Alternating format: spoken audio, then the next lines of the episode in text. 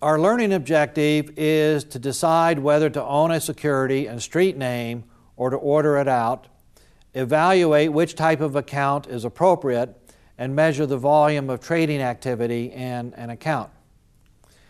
Now, when you open an account uh, with a brokerage firm and acquire stock, you are immediately faced with a decision of do you leave the securities you buy in your account with the brokerage firm, or do you literally have the brokerage firm issue the securities to you? If you leave your securities uh, in your account with the brokerage firm, that is referred to as street name registration.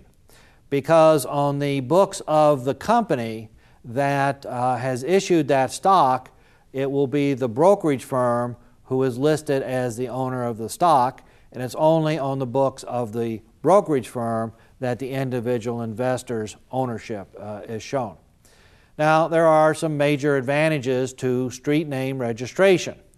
It offers secure storage. If you order out a security and you lose it, you got problems.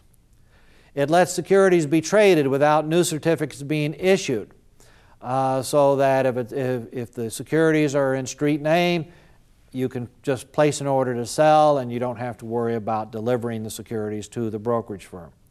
When you move, you only have to notify the brokerage firm. You don't have to notify every company in whose stock uh, or, or, bonds uh, you own uh, uh, holdings. When it comes tax time, the brokerage firm issues a, a single 1099 form as opposed to you receiving 1099 forms from all of the individual companies, and it simply lists the dividends and interest that you were paid as being paid by the brokerage firm. In, in bankruptcy, you have safety, although not necessarily quick resolution of the account. There are some potential disadvantages to street name registration. Assets may be tied up during the reorganization uh, of a bankrupt firm, but the good news is brokerage firms don't go bankrupt that often. Dividends and interest may get credited to an improper account. Sometimes brokerage firms will hold on to dividends for a couple days before transmitting them to the shareholder. That activity is unethical, but it, it does sometimes happen. And finally, if you, own, if you own the security directly, if you have it ordered out, companies know who you are, and some companies have practices of sending uh, discount coupons or sample products to uh, their individual investors. If you own the security and street name, they don't know who you are, and you would not receive the, the discount coupons or the sample products. Let's consider some true false questions. Stock certificates must be issued whenever a stock is registered in an individual's name.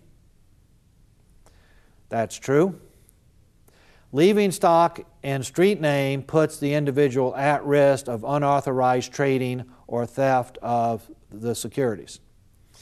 Well, that's true that they are at risk, but as long as there is SIPC insurance protection, then the individual does not really need to worry about sustaining loss from that.